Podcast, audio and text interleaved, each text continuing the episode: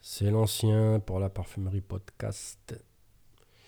Euh, on va rester euh, dans ces, petites promenades nocturnes dans le noir, qui n'est pas un noir tout à fait complet euh, cette fois-ci. On va parler de, Amber Kisso de DS Durga.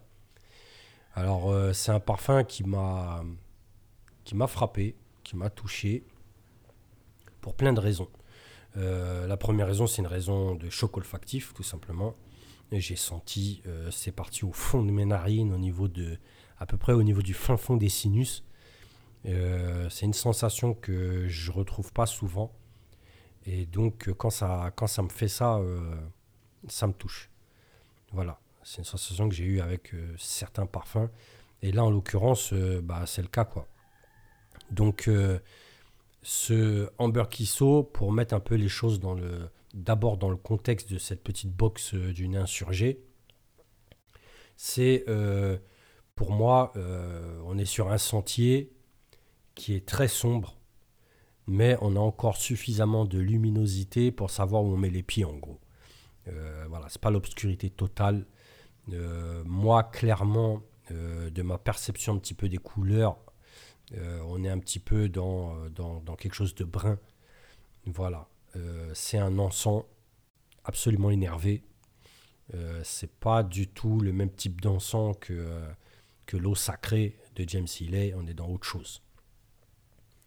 là, donc pour venir un petit peu au discours, Amber Kisso, c'est un hommage au, rituel de protection des forêts sacrées de Kiso au Japon.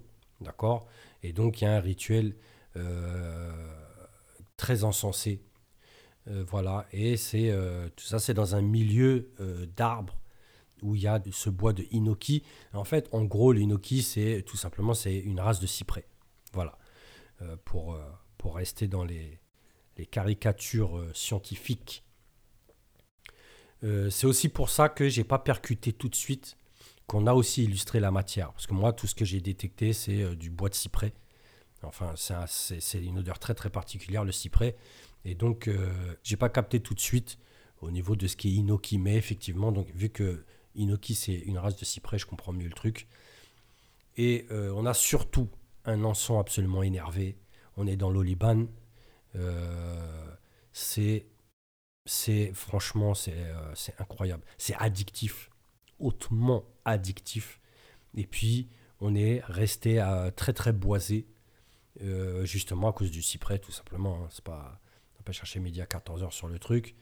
On a euh, tout de suite en attaque, euh, donc on va le répéter, scène de cyprès, un encens absolument énervé, un, bois de, un bois de cèdre. D'accord? C'est pour ça que c'est assez, c'est, vraiment c'est boisé quand même, parce que cyprès cèdre, faut y aller. Mais l'encens est extrêmement présent il est puissant, il est énervé, et surtout il est ultra matière. Et euh, j'en avais parlé dans, donc dans, l'épisode où on a présenté la boxe. Euh, moi, ce qui m'a interpellé tout de suite, d'abord, c'est la thématique, mais aussi olfactivement, c'est-à-dire j'ai j'ai un trait d'union direct avec Insensum. Alors, je n'ai pas spécialement relevé euh, quel parfum sorti en premier, mais ça reste intéressant en fait.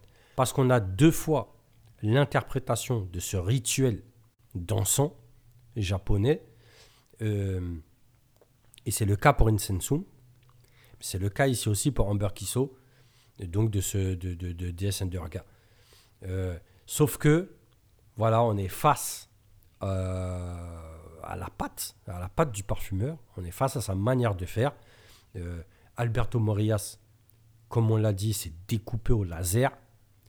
c'est c'est tellement nickel qu'on a peur de glisser. Et là, euh, cette fois-ci, bah, le parfumeur, c'est le parfumeur de la marque, euh, David C. Smalls. Et en fait, lui, il a fait quelque chose, euh, ça rentre dedans. C'est matière à mort, il n'y a pas de politesse, c'est prends ça dans ta gueule. Et franchement, c'est vraiment intéressant. C'est une autre manière de voir exactement la même thématique. Moi, ça me plaît beaucoup olfactivement, en fait. Ceux qui connaissent Insensum, ceux qui ne le connaissent pas, prenez ce plaisir à comparer, à essayer de regarder, mais dans quoi sont partis ces parfumeurs. C'est super intéressant. Super intéressant. ça, donc c'est l'attaque. En cœur, on a de la feuille d'érable, un gros patchouli, un peu d'iris qui va bah, justement qui va texturer tout ça, qui va donner un peu de grain. C'est très très beau. Ça, on va dire ça. Moi, je trouve que ça se marie grave bien avec le cèdre. et puis en note de fond, on a interprété euh, ce bois de Hinoki, donc très très cyprès, euh, mousse de chêne, grosse note de cuir. Voilà. Euh, c'est vraiment. c'est qualifié d'ambré cuiré. Bon. Moi, je vais vous dire clairement, c'est un encens. Oui, c'est boisé. Voilà. Ambré. arrêtons le blabla autour de ce terme. Euh, voilà, comme d'habitude, je suis pas trop d'accord avec les histoires, de, famille, mais bref, quoi. C'est pas le plus important. Le plus important, c'est ce qui ressort de ce parfum, c'est une claque. Alors attention, c'est pas accessible, c'est pas facile. Ceux qui n'ont pas l'habitude, euh, on va dire des gros wood, peut-être pas gros, mais en tout cas des parfums puissants, euh, c'est spécial. C'est très spécial. À mon avis, on aime ou on déteste. Voilà. Donc faut être prévenu. C'est pour ça que bah on, on inclut tout ça dans une box. C'est à ça que sert une box. Ça sert pas à autre chose. Là, on a fait des thématiques. Pour ma part, c'est tout ce qui est noir, c'est ces promenades nocturnes. Mais euh, clairement, ça donne euh, l'occasion de sentir un parfum qu'on risque de détester, ou peut-être qu'on va kiffer à mort. Mais dans tous les cas, on va pas se lancer à l'aventure pour acheter un tel parfum. Quoi. Voilà c'est le plus important, c'est le but de ce genre de box. Et j'encourage toujours à aller vers des box, vers de l'échantillonnage, c'est extrêmement important. Voilà. Euh, c'est un parfum euh, qui vaut 227 euros pour 100 ml. Ok. Euh, le 50 ml est dispo aussi à 160 euros. Donc, c'est de l'eau de parfum. Ok. On n'est pas en extrait. Mais franchement, j'ai envie de dire, pour certaines personnes, tant mieux. Voilà. Euh, l'autre parfum vraiment fournit euh, parfaitement, pour moi en tout cas, je trouve que ça fournit très très bien euh, l'essence des matières. voilà, évidemment, c'est pas l'extrait, mais on n'est pas toujours obligé de faire de l'extrait, clairement. Voilà, Durga, donc une marque que je vais, vous renvoyer tout simplement vers, vers la vie du zen sur White Peacock Lily, donc une autre sélection dans sa box de, de DS Durga. Et euh, voilà, c'est une marque américaine, grosso modo. Mais euh, ça propose des trucs vraiment sympas. Voilà, c'est un très beau parfum. Je vais pas aller beaucoup plus loin. Euh, on est dans l'obscurité, pas totale, mais vraiment, ça provoque vraiment la réaction de l'âme, quoi. Voilà, c'est le plus important dans cette histoire. Olfactivement, c'est lourd.